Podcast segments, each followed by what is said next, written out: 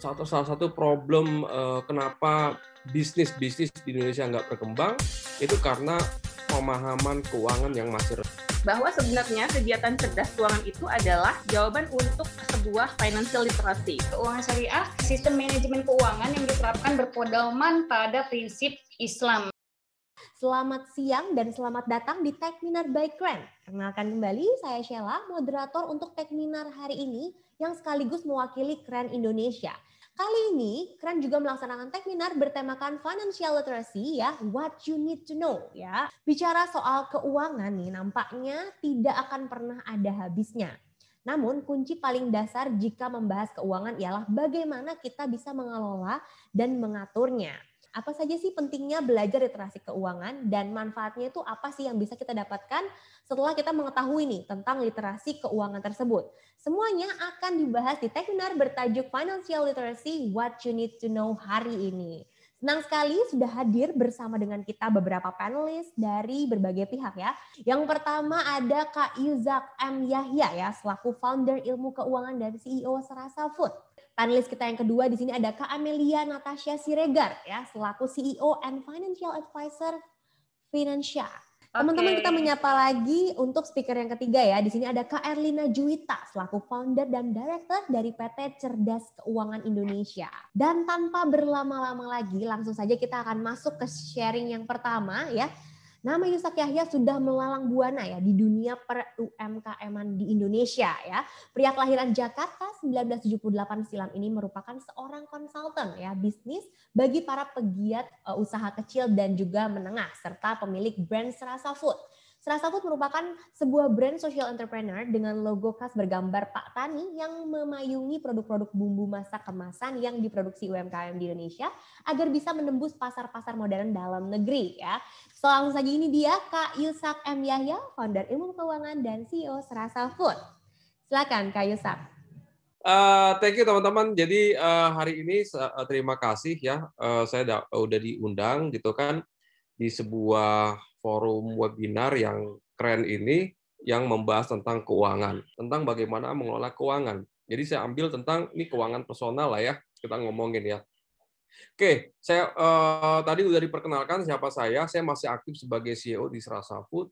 Saya juga co-founder di Smart Business Map. Betul, tadi saya lebih banyak berkumpul atau uh, membantu banyak growing bisnis ya, small medium bisnis di Indonesia untuk bisa berkembang satu salah satu problem uh, kenapa bisnis bisnis di Indonesia nggak berkembang itu karena pemahaman keuangan yang masih rendah. Nah banyak yang yang tanya ke saya kayak gini, ini teman-teman saya nanya kayak gini, sak kalau kita punya gaji gaji itu bagusnya alokasinya ke mana sih gitu kan? Nah ini terus terang pertanyaan ini pertanyaan yang menurut saya jawabannya akan berbeda setiap orang gitu. Kenapa? Karena ya kita akan kembali lagi, apa sih purpose of life kita gitu. Betul nggak sih? Kita tiap orang punya tujuan yang berbeda kan. Nah yang jadi problem adalah 9 dari 10 teman yang saya temuin nggak punya purpose-nya. Jadi kalau saya ditanya misalkan bagaimana cara kita mengatur keuangan, ya kita harus set dulu tujuan kita ke mana, betul nggak sih? Ya harus tahu dan harus diperjelas, harus detail ada kapannya, mau kayak gimana, kapan kita pengen uh, uh, uh, misalkan beli rumah misalkan, umur berapa, rumah yang seperti apa, rumahnya di mana, gitu ya. Jadi ini harus harus harus clear menurut saya. Contohnya apa? Ini kecil nih tulisannya. Contohnya apa? Bagaimana tujuan kita tentang kesehatan? Anda pengen punya kesehatan yang seperti apa? Lalu dari sisi wealth-nya kayak gimana? Anda pengen punya kehidupan keuangan seperti apa sih? Kesejahteraan yang seperti apa ya. Eh, lalu anda pengen punya eh, misalkan investasi di mana? Ya tujuh apa tentukan dulu. Ya lalu social life. Anda pengen punya kehidupan bersosial seperti apa? Gitu ya. Anda pengen ngapain ya jadi intinya adalah semuanya kita harus desain kita harus punya tujuan kita. Gitu ya. Nah baru kita bicara tentang why-nya. Oke Nah, buat saya, uang dan waktu ini satu hal yang nggak bisa dipisahkan, teman-teman. Ini menjadi hal yang penting juga ya, kalau buat saya ya, teman-teman. Jadi, uang dan waktu, Anda punya banyak uang, nggak punya waktu juga buat apa juga, gitu kan. Anda punya waktu, nggak punya uang, ya bahaya pengangguran, kayak gitu kan. Waktunya banyak, uangnya nggak ada, gitu. Tapi uangnya banyak, waktunya nggak ada juga buat apa gitu kan. Jadi ini adalah sebuah keseimbangan yang buat saya sih harus dicari ya. Nah, terkait masalah keuangan, kita bisa bicara kayak gini. Apakah Anda termasuk orang yang high income, high spender, atau high income, low spender, atau low income, low spender, atau low income, high spender? Parah banget ya. Jadi, nah ini terkait ya, apakah manajemen keuangan sudah sesuai dengan purpose Anda? Jadi kalau ditanya manajemen keuangan yang baik seperti apa, ya kalau jawaban saya adalah yang sesuai dengan purpose Anda. Nah, yang kita harus pisahkan nanti di dalam manajemen keuangan, ada hal-hal di hidup kita yang must have, penting-penting. Ya, ini satu hal yang penting di hidup kita, misalkan kebutuhan eh, hidup gitu ya untuk makan, misalkan untuk bayar sekolah anak dan segala macam ini adalah hal yang penting. Ini yang menjadi prioritas tentunya. Tapi ada juga yang nice to have ya, ada yang must have, ada yang nice to have. Nah, yang nice to have ini ya Anda coba pilih-pilih gitu. Kalau misalkan ini nggak terlalu uh, uh, uh, penting atau memang Anda juga nggak punya juga uang untuk itu ya buat apa? Gitu kan. Jadi tolong dipisahkan juga hal-hal yang betul-betul uh, uh, sesuatu yang penting gitu kan? Dan mungkin ya nice to have uh, kalau nggak ada juga ya nggak apa-apa. Kalau ada ya jadi nice gitu loh. Nah jadi anda harus bisa pisahkan hal ini gitu ya. Jadi listnya apa aja nih gitu ya. Nah, juga yang paling penting saya ingin ceritakan adalah bagaimana kita spending waktu kita. Karena apa? Waktu yang Anda uh, uh, habiskan ini akan berpengaruh juga dengan kehidupan finansial Anda sebenarnya. Dan buat saya malah buat saya sih waktu itu lebih mahal ya dibanding uang gitu loh. Jadi kalau cara saya memisahkannya ya saya belajar ya apa namanya pakai teorinya time management matrix itu kita belajar. Jadi kita bedakan mana hal-hal yang important dan urgent ya important but not urgent gitu kan. Lalu ada yang important but apa uh, urgent but not important gitu ya atau not important not urgent. Jadi hal-hal yang mana aja yang kita harus prioritaskan nantinya. So kalau anda nggak seperti itu mungkin ini waktunya kita untuk bisa berubah untuk bisa manage gitu ya. Ya pesan saya kalau anda pengen berubah ya ya lakukan hal yang berbeda ya. Karena kalau anda melakukan hal yang sama dengan menginginkan hasil yang berbeda ya inilah definisi dari kegilaan kalau menurut Albert Einstein. Gitu ya. Terus tumbuh gitu ya kan, jangan fix terus belajar ya, terus belajar seperti hari ini kita belajar dari banyak narasumber, nanti juga saya akan belajar, terus berpikir positif gitu kan. Stay positif ya, terus belajar, perluas network dan ya itulah yang mungkin kita lakukan. Terima kasih, saya kembalikan ke moderator. Wah, luar biasa ya Pak Yosak ya. So, kita langsung masuk lagi ke sesi yang kedua ya ini ya. Tidak kalah seru ya pastinya. Uh, mungkin masih yang banyak uh, belum yang familiar ya teman-teman dengan literasi keuangan syariah. Tapi tenang aja nanti ke Amelia Natasha, CEO Financial Financial.id atau Financial Syariah Indonesia akan membantumu untuk belajar lebih banyak lagi nih soal literasi keuangan syariah. Oke, langsung saja kita panggilkan ke Amelia Natasha Siregar, CEO Financial Advisor Financial. Uh, kali ini kita akan uh, sharing tentang financial literacy, what you need to know, gitu ya. Perkenalkan, nama saya Amelia Natasha Sregar, biasa disapa dengan Amel saja, karena kepanjangan kalau semuanya. Saya founder dan financial advisor dari Finansia. Kalau kita cerita tentang keuangan syariah, pastinya ada tiga sektor jasa keuangan. Uh, yang pertama adalah uh, perbankan syariah, lalu yang kedua adalah IKNB atau inklusi keuangan non-bank bank yang di sini isinya asuransi syariah dan yang terakhir yang finansial uh, teknologi gitu ya atau fintech. Nah, yang ketiga adalah pasar modal syariah gitu ya. Di antaranya ada suku gitu ya, reksadana syariah, Nah, sebenarnya apa sih yang dimaksud dengan keuangan syariah itu gitu ya? Keuangan syariah secara umum itu sebenarnya adalah sistem manajemen keuangan yang diterapkan berpedoman pada prinsip Islam dan dasar hukum Islam. Nah, literasi keuangan itu pengetahuan, keterampilan, dan keyakinan dalam pengambilan keputusan. Nah, uh, ini indeks uh, literasi keuangan secara umum gitu ya. Uh, secara, umum, alhamdulillah sebenarnya sudah mengalami pertumbuhan yang sangat luar biasa ya, dan diimbangi dengan inklusi keuangan syariahnya juga gitu. Nah, ini kalau kita bandingkan dengan keuangan yang konvensional gitu ya.